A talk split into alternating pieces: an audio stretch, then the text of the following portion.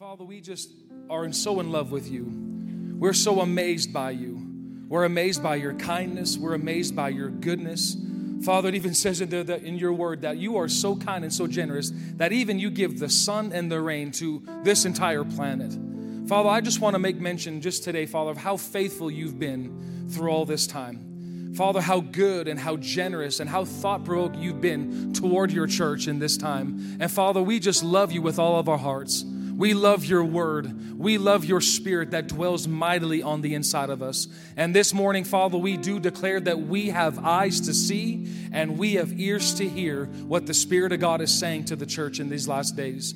Father, we just dedicate this to you. Father, Holy Spirit, whatever you want to do in this service, interrupt whenever you want to, say whatever you want to. We thank you that you are the leader, the guide, and the developer of this church. And we just acknowledge you in this room this morning. Holy Spirit, you are Lord of this room. You are Lord of this service. When where the Spirit of the Lord is, there is freedom. So we just declare complete liberty in minds, in bodies, in depression, whatever it may be. We release freedom because you're here mightily, and we give you all the praise. We give you all the glory, and we pray this in the mighty name, the name that's above every name, the name of Jesus.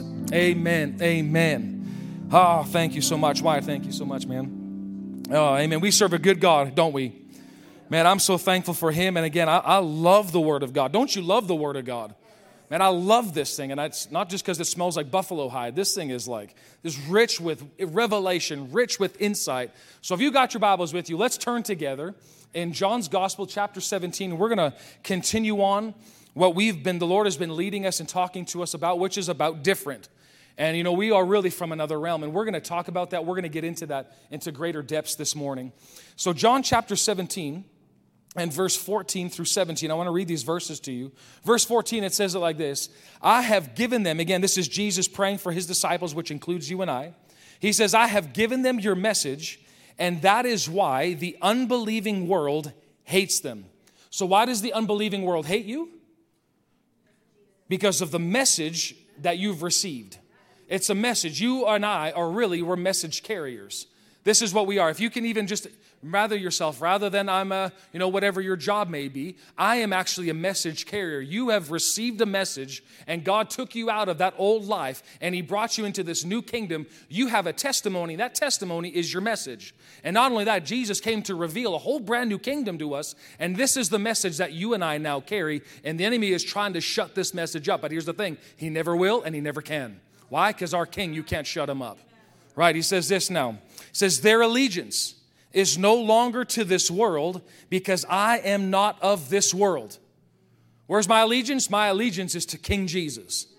Then he says in 15, I am not asking that you remove them from the world, but I am asking that you would guard their hearts from evil. Now, verse 16, for they no longer belong to this world any more than I do. I want to just read that line one more time to you and I. For they no longer belong to this world any more than I do. And then verse 17, he says, Your word is truth, so make them holy by your truth. And verse 16 again, I want you to put your eyes on it again this morning. If you got your Bibles, I really want you to get your eyes fixed on your, on your Bible so you see it in your Bible. And he says this, and I don't want to make light of these words. These are powerful words, and I don't want to treat them lightly. Jesus says, You no longer belong here. Meaning, at one point, we did belong here.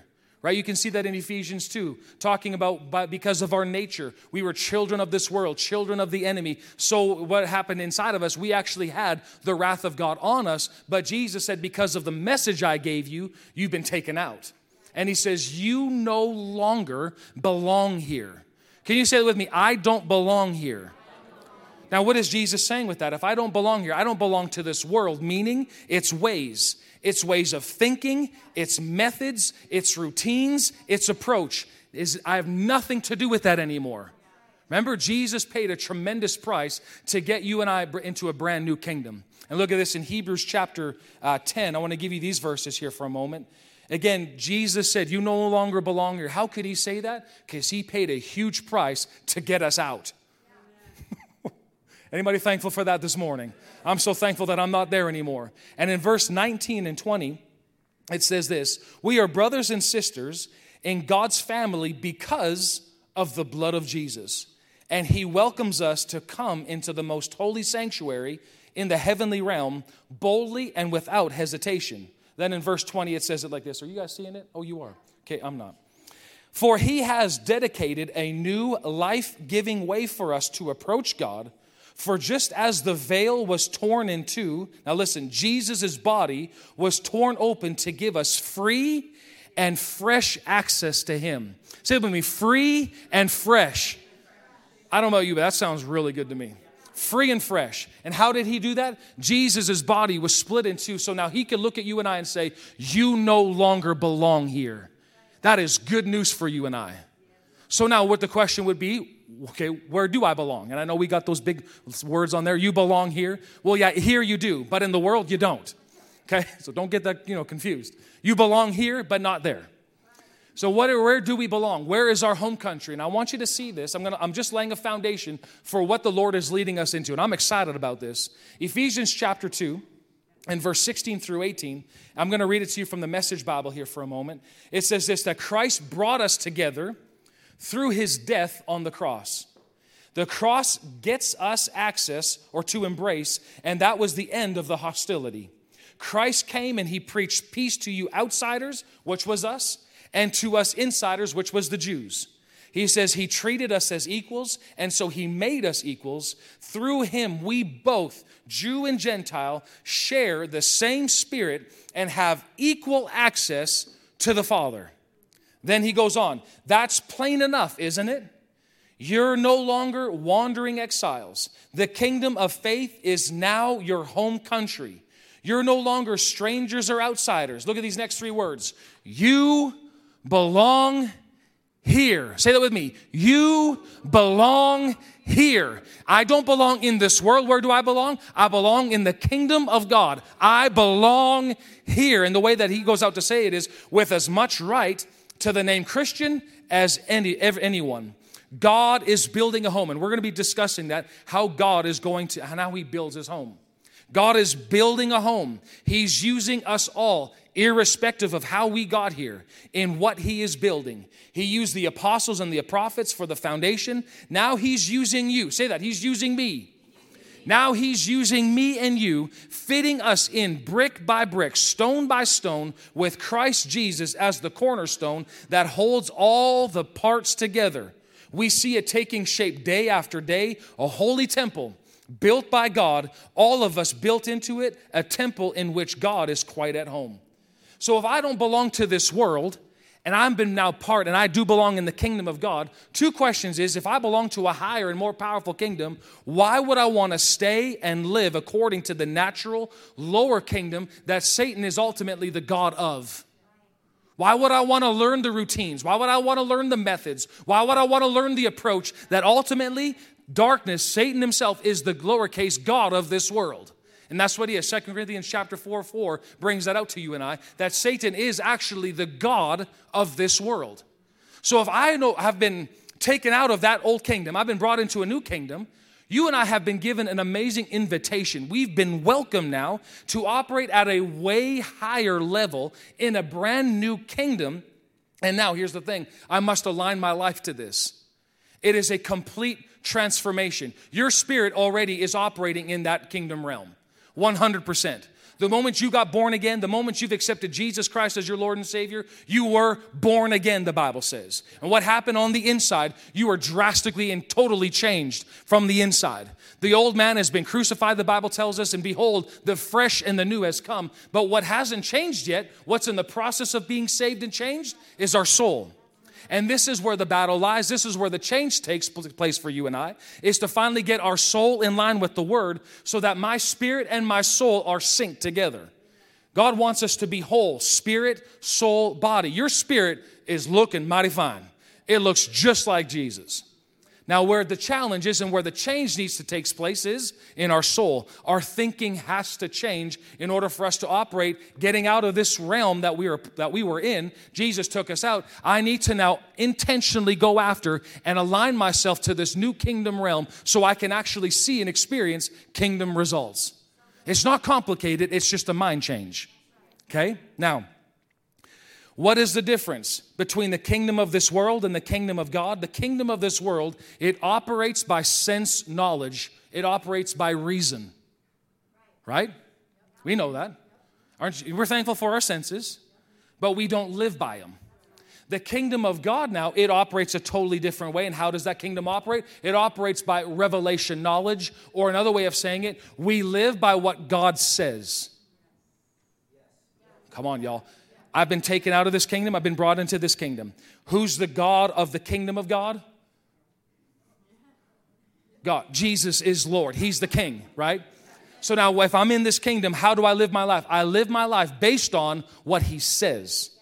But what if it contradicts what I see? I have to stick with what He says. Why? Because I'm in a brand new kingdom, and the, this other kingdom doesn't operate by senses. It operates by what does King Jesus say about the situation? So be it. That's what he says, but I don't feel it. It has nothing to do with that. But I don't see it. It has nothing to do with that. Why? Because in this kingdom, we live by what he said. And that's the major difference. So, what you and I are doing now is that we are now going to, if we call Jesus the Lord of our life, we no longer have the run of our life. It's what he says. Okay, so now we're going to talk about how is God building his home, like we just read in Ephesians chapter 2. How is God building his home, which is called the church? How is he actually building his church? Right? I want you to turn with me now. Let's go to Matthew chapter 16. And I want you and I to really, we're going to be diving into this in a lot of depth, and I'm excited for it because how do we build the church? Is it just by, oh, I have to get more and more numbers in? Not necessarily, although hey, we want to reach people. That's absolutely our call. We're here to go into all the world and preach the gospel. That's our job. We want to see people coming in. The lost get saved is the absolute heartbeat of what we're all about. But is it just about numbers is what makes the church the church? No. God is building his church. I want you to see how God is building it because what happens when somebody accepts Jesus as the Lord? I accept Jesus, I accept Jesus. And they stay in that state for the next 30 to 50 years. There's no growth. There's got to be a growing up time. And what God is doing in these last days, I believe that for us as a church, is He's growing us up quickly. We have to grow up and we have to be able to be in sync with him to carry out what he wants to do in a city. Don't just look at, oh, you need a, you know, we need a thousand member church in order to do that. No. You know what we did over the last couple weeks with nine different services? We had ranges from four people to 15 in all these different types of services, and a lot got accomplished in there. All he needs is a willing vessel, a willing heart to say, God, what do you need done? I will do it. Done. Now I want you to see how is God going to build his church? In Matthew chapter 16, verse 13, it says this When Jesus came to the region of Caesarea Philippi, he asked his disciples, This is the question, who do people say that I, the Son of Man, am? Now I want you to see this is this is kind of sad. This is where the, the Israel, Israel nation, the Jewish nation, was in their belief system. Number one, they said this well, some say you're John the Baptist, some say you're Elijah, others say you're Jeremiah or one of the prophets. They believed in reincarnation. It's a sad place to be, right? But Jesus kind of went on. He said, okay, cool. Now he says, Who do you say that I am? And now I'll here, listen to this. Peter piped up. He says this You are the Messiah the Son of the living God. Now, this next verse, I don't want you to kind of read it and go, oh, that's just read it in a King James version. Oh, blessed art thou, Simon Barjona. Well, well done, well, well done, well done. That's not what he's doing. Jesus, I believe, got ex- super pumped. I believe he went, Yeah, that's what I'm talking about, Peter. And he looked at him, and Jesus replied, You are blessed you are blessed, Simon, son of John, because my Father in heaven has revealed it to you. And he goes on, You did not learn this from any human being. Now, notice the next verse, verse 18. This is what everybody quotes, but I want you to, we had to read these previous ver- verses to understand the umph of what Jesus is saying. Verse 18, he says, Now I say to you, Peter, which means rock. On this rock I will what? Build my church. And what? The gates of hell will not prevail against it. What does that mean? What, what, can't, the, what, what can't the hell defeat? The church that is built on revelation, knowledge. How is Jesus building his church? Revealed knowledge of who he is in his word.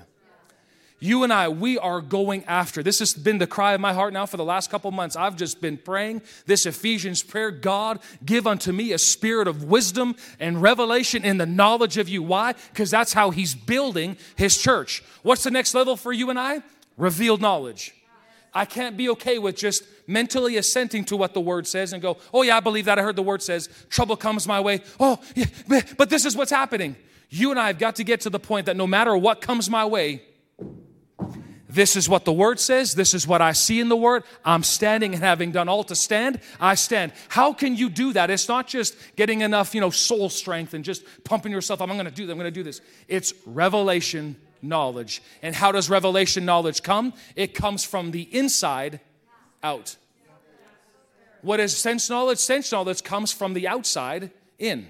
And there's nothing wrong with learning, all that's great, but it should never take the place of revealed knowledge. That's why the word tells us to trust in the Lord with all of our heart and lean not to our own understanding. Doesn't matter how much education we got, how smart it was, and how smart you were the last time you defeated something.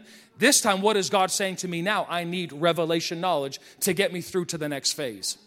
So, revealed knowledge is what we are after. Revelation knowledge is what we're pushing for. And one thing I've learned about God is God. This, this Bible is closed to a lot of people.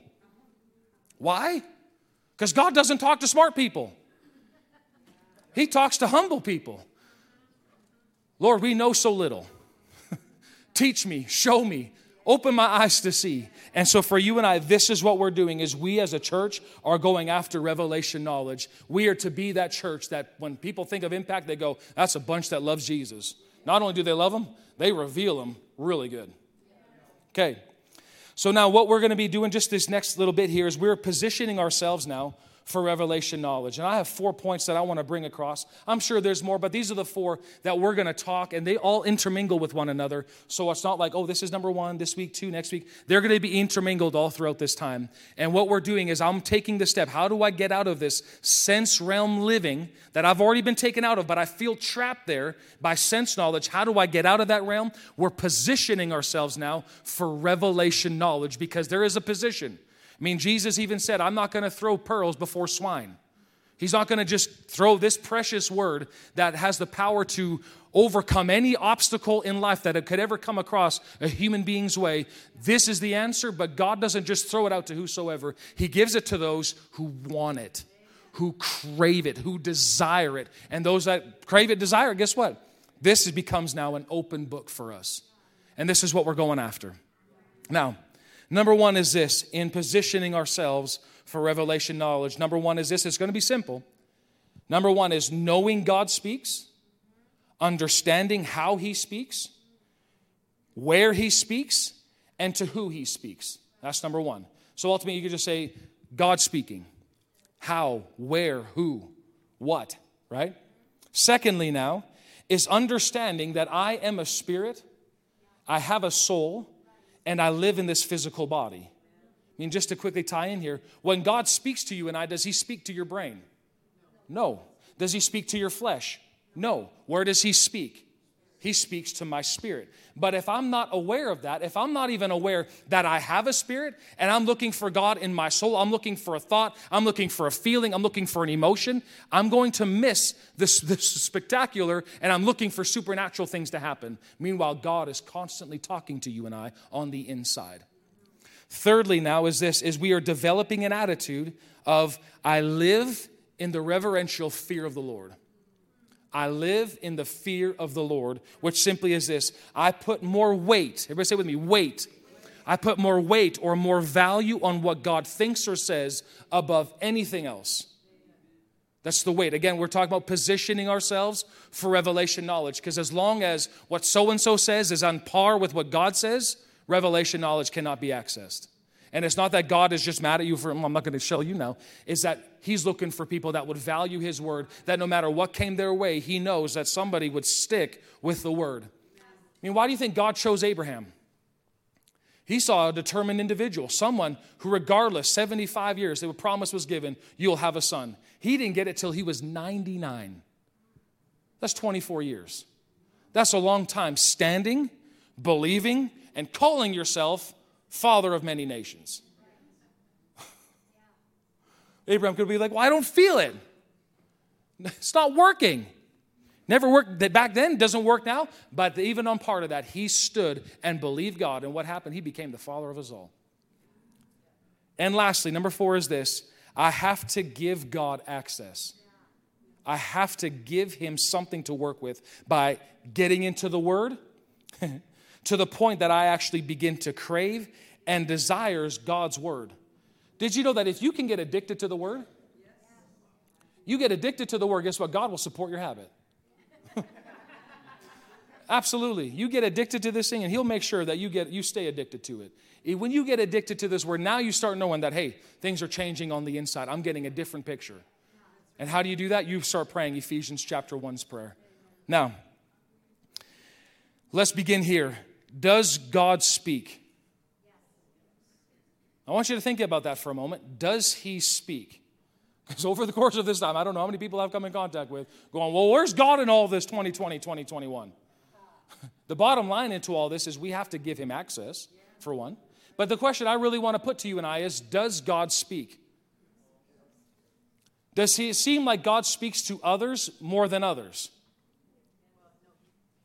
Does, does it seem that way? Sometimes it looks like, man, God's sure helping those guys over there. How come I'm not getting any direction?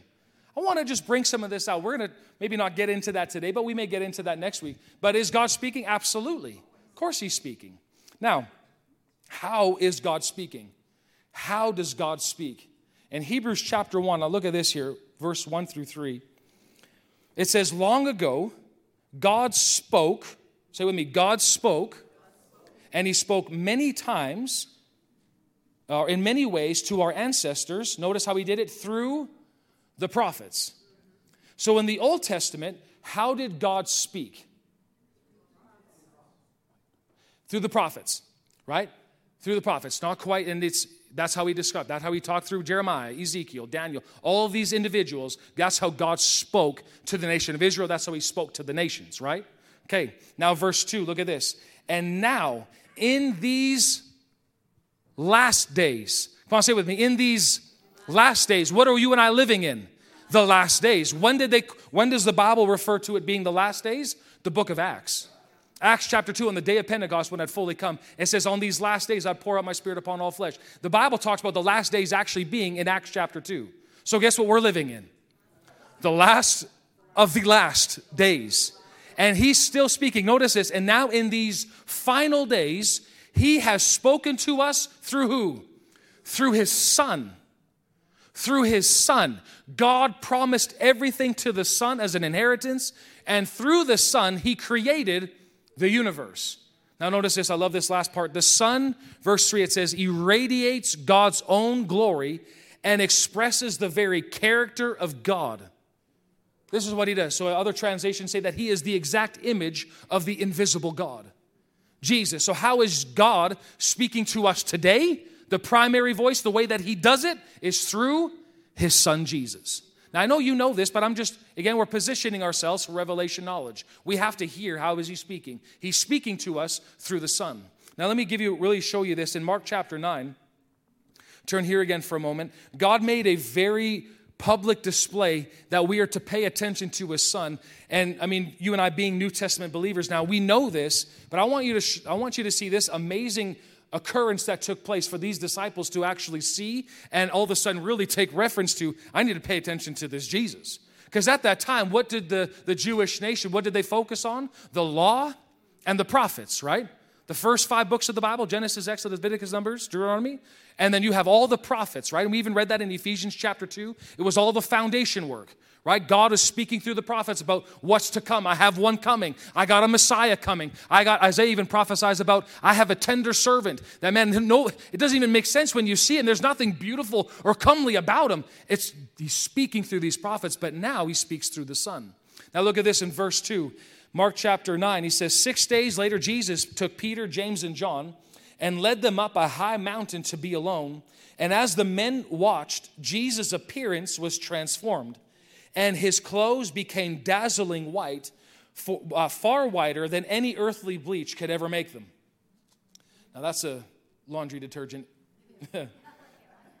commercial there for you and I. then he says, Elijah, notice this Elijah and Moses appeared and began talking with Jesus. Peter exclaimed, Rabbi, it's wonderful for us to be here. Let's make three shelters as memorials one for you, one for Moses, and one for Elijah. He said this, verse 6, because he didn't really know what else to say because he was terrified. you ever said stuff like that just because you're, let's just do this? Like you just, cause no other reason because you're terrified. Okay, then look at this, verse 7. Then a shadow or a cloud overshadowed them, and a voice from the cloud said, This is my dearly loved son. I love these words. Listen to him. Can we say that word, those three words together? Listen to him. then it says, Suddenly, when they looked around, Moses and Elijah were gone. Now, what does Moses represent? The law, the first five books. What does Elijah represent? The prophets, all the books of the prophets. He says, when they looked around, who was gone? Moses and Elijah had disappeared. And who was in front of them? Only Jesus. And what's the Father's voice? Listen to Him. Listen to Him. And it's what's our call today in these last days. Listen to Him. When all of a sudden, what's going to cause you and I to reign in this life like the Bible promises? Listen to Him. What's going to give me the peace that passes understanding? Listen to Him. When I don't know what to do, listen to Him. When sickness or disease try to attack itself against my body, listen to Him. What's the answer for the church? When all of a sudden persecution is going to come in a different waves, listen to Him. Come on, y'all, we got to say that together. Listen to Him. What do I do with my kids in this crazy world? Listen to Him. Let myself be refreshed by Him. Let His words penetrate deep into my soul, deep into my heart. Let it not depart from your heart. Proverbs chapter 4 tells us. Penetrate them, let them get deep on the inside. Why? Because our sustaining life, the only way you and I are going to make this thing out alive, for lack of a better word, is listening to Him. Because whenever He gives you direction, whenever He tells you something, He also empowers you to carry it out. That's the most amazing thing about His Word. His Word, not only does He just tell you, hey, this is direction for your life, but now here's also the equipment. Here's what you need to know. Here's the grace. Here's the sustaining ability. Here's the power to hold you steady no matter what comes your way. My grace is sufficient for you. You can see that in Paul's experience, right? When he talked about a thorn being given to him in the flesh right? And it says a, a messenger of Satan.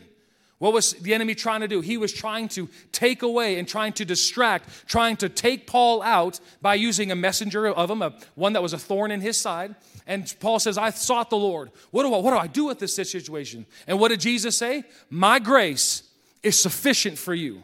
And then Paul said, For when I'm weak now, I am strong.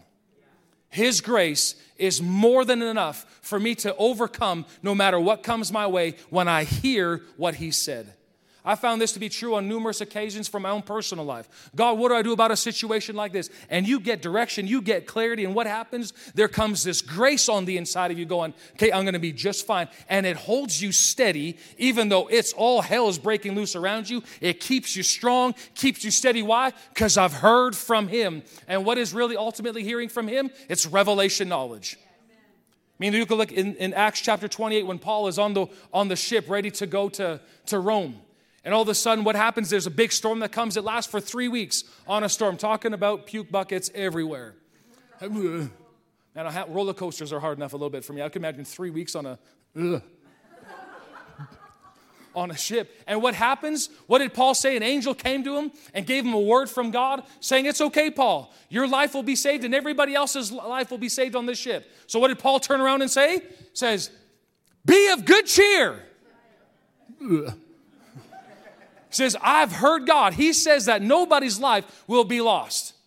Well, how, how can you say that, Paul? It was revealed to him. When you have revelation knowledge, nobody, no storm, no matter what comes your way, is able to shake you. Why? You know too much. And it's not just, well, I think, yeah, I think the clouds are going to clear out soon. We're not talking about hoping or just wishful thinking that something's going to happen in our lives. We've heard from the Master, and whatever He says goes because I'm now part of this kingdom. And what this kingdom, how this kingdom operates, what King Jesus says, I believe it regardless of what happens on the outside. So when he says this is the year of the local church, what do I do? I align my life, I align my thinking, I allow my posture, I align every part of my being to say, this is the year of the local church. I agree with it. And I align. Well, I don't see it. I don't care what it looks like. They can say whatever they want to say. This is what God said, and we are part of this kingdom. So for you and I, listening to Him is of our utmost importance in our lives.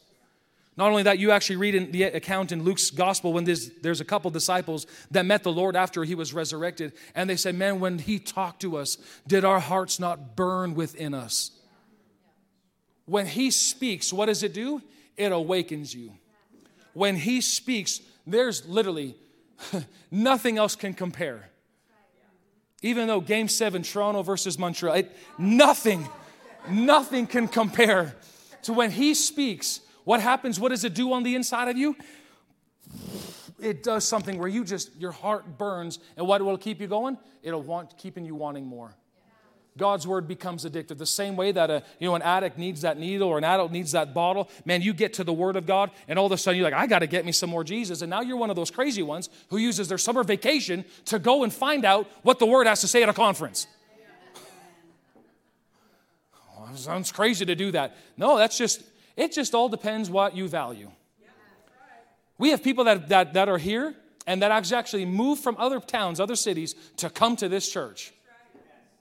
Why would they do that? Well, you hear people moving for their jobs. All that matters is what do you put a value on? When you put a value on the Word of God, He never disappoints. That's a, it's a big deal. So now, listening to Him, there's something about you and I, again, stopping removing distractions, sitting underneath the word, and just listening. Luke chapter 10, 41, 42, just to tie this in there. We know this story about Mary and Martha, but I love this, what Jesus said to her. You know, what I love about the word is that Jesus simplifies life. He simplifies it, He keeps it simple. And at this time, if you read the account of it, Martha actually is mad at Jesus. Martha's actually telling Jesus what to do. And it's like just not a pretty scene. You telling God what to do? It's not a good place to be. And so then the Lord answered her, again, just very gently Martha, my beloved Martha. And when he says your name twice, I don't know, when not my name was said twice, that was a bit of a dangerous place to be. Joel, Joel. Oh, shoot. Or Joel Matthew, now you're in big trouble, right? That's now you're, yeah, that's it. Martha, my beloved Martha, he says, Why are you upset and troubled pulled away by all these many distractions?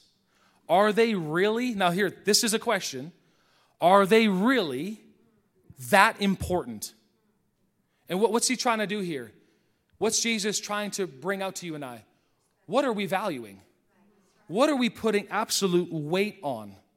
Because again, I, to, to the degree that I've been looking and posting and seeing all these different reports and stuff, is it really all that important compared now to listening to Him? And we know the answer to be, of course not. But I have to do it now. Okay? Look at this, verse 42. So he says this Mary has discovered the one thing most important by choosing to sit at my feet.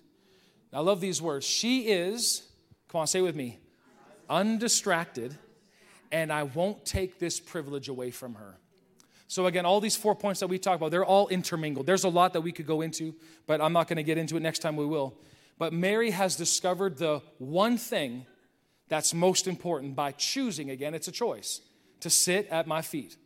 She is undistracted, and I won't take away this privilege from her. So, now, how does Jesus speak? So, how does God speak? He speaks, and He says through His Son. So now, of course, we know there's again many different ways. You can read it in Ephesians chapter 4. God uses his fivefold ministry. He talks through the, the apostle, prophet, pastor, evangelist, teacher. Of course, he's doing that. What else does he speak through? Again, the primary way now that God is going to speak to you and I is through his word. Now, again, I know you know this, but again, I'm saying it again because you know this, and I want to bring it to the forefront. We're positioning ourselves again, what? For revelation knowledge. God's not going to just all of a sudden whisper deep secrets into my ear when I'm just, you know, off doing my own thing and not paying any attention to Him. Secrets come because of friendship and relationship. Jamie and I have these intimate secrets and these we have these communications and these talks. I know her, she knows me. How do you get that? By lots of coffee. and going on dates and spending time with one another. It's the same way with our Father. Everything he does is relational. God's not just handpicking a few people that He likes and goes, Oh, I like that guy, I like that girl. Yeah, yeah, that, would be great. I'll tell them some stuff. No, it's people that are undivided towards Him and say, God, I want it. Moses, I want you to picture this man Moses. What did Moses want? I want him. He even said, God, if you're not going to go with us into this promised land, I ain't going either. That's a friend. He wanted it so bad. And it's the same with this revelation knowledge. I'm getting to the point like, God, I need this, or I don't know how I'm actually going to continue to go forward. I need revelation knowledge. I need to see it. So open this up to me. Open up my eyes. Am I, where am I dense? Where am I missing it? If there's anything hindering our relationship, expose it in me. Open me up. I mean, the Bible says everything's exposed before. That's not just, oh, you and I were naked in our clothes. It's even our soul is exposed. Do I have a mindset that is off that's hindering you from communicating and wanting to share your heart with me? Reveal it, open it, I will get rid of it. Why? Because I want revelation knowledge more than I want any kind of thing else. Now, how does he speak? Number one, again, through his word. John 1 1 through 5. And I'll give you this. Verse 1, it says this In the beginning, what kind of beginning is this? This is not in the beginning, Genesis chapter 1, verse 1. This is beginning before creation even existed, before time was even a thing. John 1 1 says, In the beginning, the Word already existed. The Word was with God, and the Word. Come on, y'all. I, really think about this. Go back to verse 1 there down there. Thank you, guys. He says, In the beginning, I want you to see this again. In the beginning, the what, what already existed? So I want you just to get this picture. What started before everything even happened? So this look, here's this is here's planet Earth right here. Here's all the creation, God doing Genesis chapter 1. What existed prior to it? The word. So you know what's what starts everything? Words. The word starts everything. The word starts it all. Even that revelation right there is mind-boggling. Everything begins with the Word. And he says, the Word was with God, and the Word was God. Verse 2 says, He, notice how he exchanged the Word and He. Do you see that? It says, verse 2 He existed in the beginning with God. He existed. The Word existed in the beginning with God. Verse 3 God created everything through Him or through the Word, and nothing was created except through him or through the word. Can you see the emphasis God is putting on his word? The word, the word. He even God even says, I magnify my word above my name. Heaven and earth is going to pass away, but what's going to stay strong? My word. And who? What's the word? It's not just a, a nice leather bound Bible, nice on pages. It's a person. It's a man, and his name is Jesus. And I love this verse 4. The word or Jesus gave life to everything that uh, to everything that was created and his life brought light to everyone. So if you and i are we needing some light in our life? Light just simply meaning i need direction i need answers i need insight. His word is our access point. Are you confused on a certain subject? Are you unsure about just something going on in this natural life? The word brings light to everyone everyone the Word does. The Word does. Well, I don't like what's going on out there. What, what's happening out there? Go to the Word. Find out what does the Word have to say and just believe that. This is the safest place to be. And verse 5, I love this. He says, The light shines in the darkness. The Word shines in the darkness, and the darkness can never what? Can never extinguish it. It will never put it out. Why? Because greater is He that is in you than He that is in this world. There is so much more light, so much more life in Him than darkness can even contain. Do you know it took how to kill Jesus? It took every effort the Romans had. After a whipping post like that, it would just Ben would be dead just like that. Jesus not only went through that, then he carried his cross up to Golgotha. Then they nailed him on the cross. Too much life. And what's that life? Too much word. The word had to relearn the word, which is it's the word. It's the word. Why couldn't the Pharisees stop him? The word. Why couldn't Pilate kill him the way he wanted? The Word. What held Jesus on that cross? His love for you and I, but ultimately it was the Word of God that kept him on that cross. It's the Word that sustains us through everything. And lastly, let me give you this verse 2 Timothy chapter 3, 16 and 17. The Word of God tells us this that all Scripture, all of it, is inspired by God and it's useful to teach us what is true. I don't get my truth from the news. I don't get my truth from doctors. I don't get my truth from lawyers. I don't get my truth from, you know, you name it, any of the best stuff out there. I don't get my truth from there. Where do I get my truth, church? This is big for us all. This is huge. We're not in this kingdom. I don't go by what they say. I don't go by how they act. I go by what does King Jesus want me to do? What does he say in his word? That's my truth. That's my that's the truth. Here it is. All scripture is inspired by God, useful to teach us what is true and to make us realize what is wrong in our lives. If I'm not in the Word, I'll think I'm right all the time. And that's a dangerous place to be. We got people that think they're right for everything. You're not. Why? Because the Word will prove where areas are wrong in our lives. And if we're not submitted to it, God can't reveal. So what happens? We stay in this stupid state and we just keep swirling around and around. And God's going. That's what you see in Proverbs. The message Bible ring, brings it out. Hey, stupid, how long do you want to stay stupid? Wisdom, why? Because wisdom is calling out. Come out of there. Come out of this. Let me discern. Let me talk with you. Let me reveal the ways. Let me bring the truth of God's word to you so that you can get out of that funk and start living the life in truth and in light. That's his heart. He says, realize what is wrong in our lives. It corrects us when we are wrong and teaches us to do what is right. God uses His word to prepare and equip His people to do every good work. Oh, man, that's good news. So if you don't, God's called you to do something, how is He going to train you? How does the equipping process come? Through the Word. Through the Word. Well, I'm called to do this. How is He going to train me? through the Word. Well, it doesn't make any sense. When you get revelation knowledge, you operate on a completely different level from where people are just naturally down here. Fighting a natural battle is a waste of time. When you have revelation knowledge, guess what? You've already known you won the battle. But now, rather than trying to duke it all out, you actually now speak and proclaim things from a place of authority because revelation knowledge is what we're after. And when you speak from that place, Jesus only had to say to a storm, Quiet How could he do that? Revelation knowledge. It's all come from that. Every breakthrough in faith is first a breakthrough in revelation knowledge. Anybody needing breakthroughs in their life, how is it going to come? It comes primarily first through a breakthrough in revealed knowledge of the Word of God. You need healing in your body. It's not just, I'm just hoping and a praying. You need to see Jesus on that cross. You need to see his back ripped to shreds for you. When you see it, then you see it.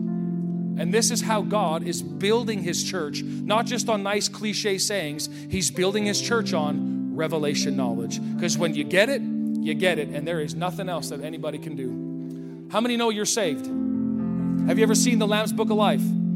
How do you know your name's written in it? You just, I heard that, I just know. What is that? That's revelation knowledge.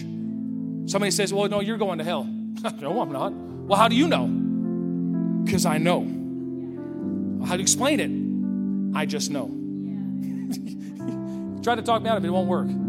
Amen. So, Father, we come before you this morning. Lord, we are a hungry church for you. We love your word, we desire your word. And Father, we just ask you right now, sir, that you would grant unto us a spirit of wisdom and revelation in the deep and intimate knowledge of you that the eyes of our understanding would be flooded with light, that we would know the hope of our calling, that we would know how rich is your inheritance that you put in us, and what is the exceeding greatness of your power in and for us because we believe. Father, we need to know that, we need to see that. So I'm asking you for Impact Life Church, for this church family, that you would grant that unto us. We believe we receive that, we take that by faith. Come on, say with me I have eyes to see, I have ears to hear, I have a heart to discern.